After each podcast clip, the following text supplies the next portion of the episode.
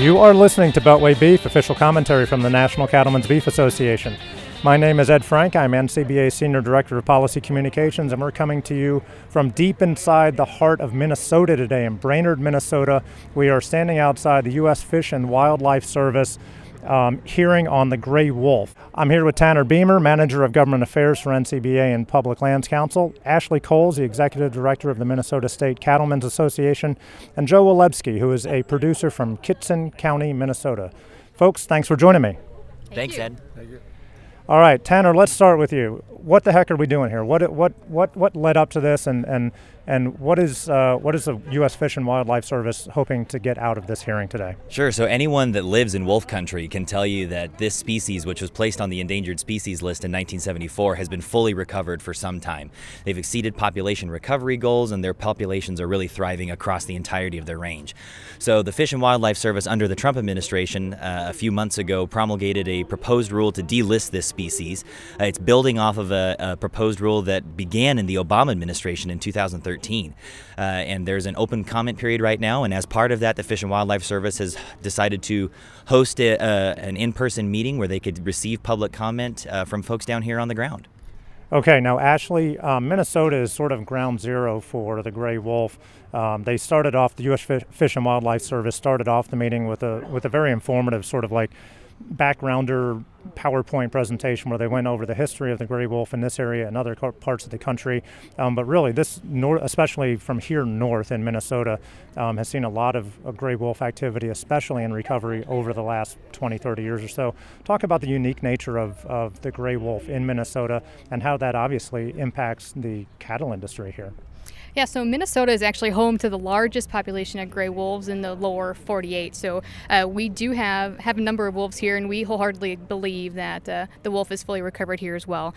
Uh, where we're at right now, we're kind of at the southern end of wolf territory in Minnesota, um, but we're thrilled that this hearing is here uh, in Brainerd because uh, within an hour of here, uh, there's a lot of cattlemen that are, are highly impacted by the gray wolf, um, but also folks who drove you know upwards of five hours to get here from the state of Minnesota who are in very high wolf country as well. So the the wolf range in Minnesota is vast um, and it's growing rapidly. There's an active wolf pack uh, within an hour of the cities. You know, so it's it's moving closer and closer to that population as well. So you know, we hear from cattlemen a lot about the issues that they're having uh, within their cow herds, and we heard from a feeder earlier uh, during this hearing about how that also impacts the the animals once they hit the feedlot. Uh, but we're also hearing from more and more folks about pets, right? As as these wolves move closer to uh, major metro areas, we're going to hear more and more about uh, Fluffy um, being lost to a wolf. So, um, you know, we're gonna we're hopefully going to see some results from this meeting uh, from the public comments, uh, but also from all the cattlemen that are submitting comments online.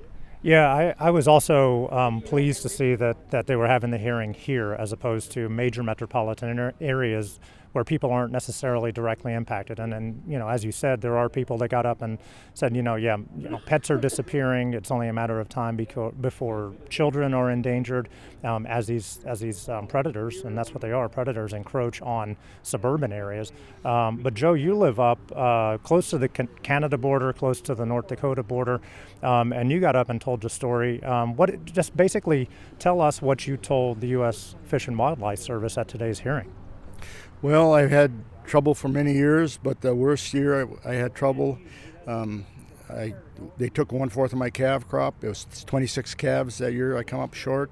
Um, I had three different federal trappers in uh, until they caught a, a eight, they first they caught 84 pound. Then when they caught the 103 pound uh, male, they figured I was alpha, and things uh, settled down after that. But in the meantime, I've got I bought donkeys. They're supposed to be good for predator control. We had radios out there. We had flashing lights uh, until they caught one. Nothing.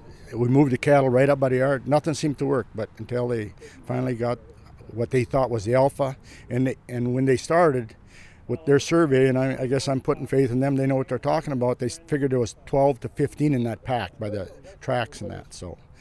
Um, I guess uh, I, I, hope they get delisted. Uh, I'm getting to the, I guess I'm getting closer to a dirt nap. So, but there's a lot of young farmers up in our area, so I hope that they do something to help control them. And and another thing, I live a mile from the Canadian border, and they have a you can hunt wolves well as long as I can re- ever remember, and uh, it's uh, like a few years ago I talked to both my mother and my wife's mother are from Canada, so we got a lot of relatives up there, and it was a ten dollar for a license. You could shoot as many wolves you want at that time. It's maybe changed now, but if it's the same great gray wolf, I can't understand how on that side of the border you can hunt them legally, and on this side, you know, like I always laugh, I'd get less if I shot the warden. I mean, it's it's just that it's it's really pitiful that they don't understand the problem and just control them. I'm not in favor of getting rid of all of them. I grew up with wildlife my whole life, but control. That's all I'm asking for control.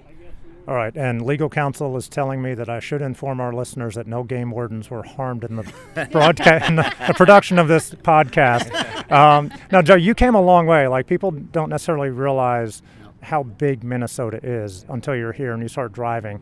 Um, how like why is it so important for you to make your voice heard? Because you could have filed comments online, you could have written a letter, you could have sent an email, um, you could have sent a text message, as Tanner's going to inform people in just a second. Why was it so important for you to drive all that? How far? How far a drive is that? How long did that take you to get down here? And you're getting ready to go back tonight too, right?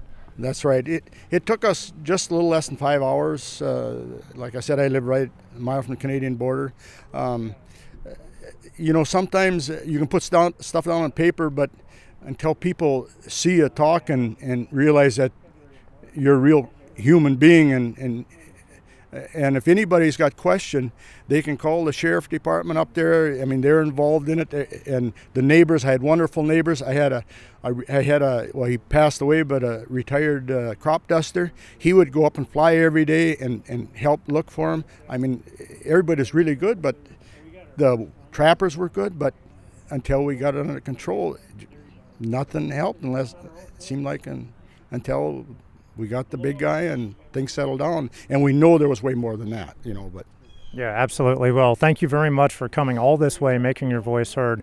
Um, you know, it's easy to lose faith in sort of politics sometimes, but when you see somebody drive five hours each way just to stand up for a few minutes at a, at a U.S. Fish and Wildlife hearing like this, um, it really gives you hope. So, um, Tanner, for those who, who weren't able to attend today's hearing, um, it's not too late. Obviously, the, the comment period goes until July 15th, so they've got two plus weeks to get their comments in. How can they do that? Right, yeah. So, for those folks that weren't able to be here in Brainerd with us today, and, you know, like you said, this is a, a great location. This is not my first public hearing, uh, but this is probably uh, the very unique in that sense because they really stri- strove to make this accessible to rural America. And, you know, they still had to drive a long distance, but this made it a lot easier for them to make it out, you know, take time out of their busy day to get here. Um, but if you weren't able to make it out here to Minnesota and you would like to put your voice on the record, then uh, the opportunity is still there to do it, and we've made it very easy for you. You can use your mobile device and text DLIST to 52886. Uh, you can also visit policy.ncba.org. Uh, we've got a lot of different ways that you can get your voice on the record before the comment period closes on July 15th, so get those comments in. All right. Thanks a lot. Tanner, Joe, Ashley, thanks again for joining us. Thanks, Ed. Thank you. You've been listening to Beltway Beef. Until next week, eat beef. Get your comments in on the Gray Wolf. Check us out online at policy.ncba.org and follow us on Twitter at, at Beltway Beef. Thanks for listening.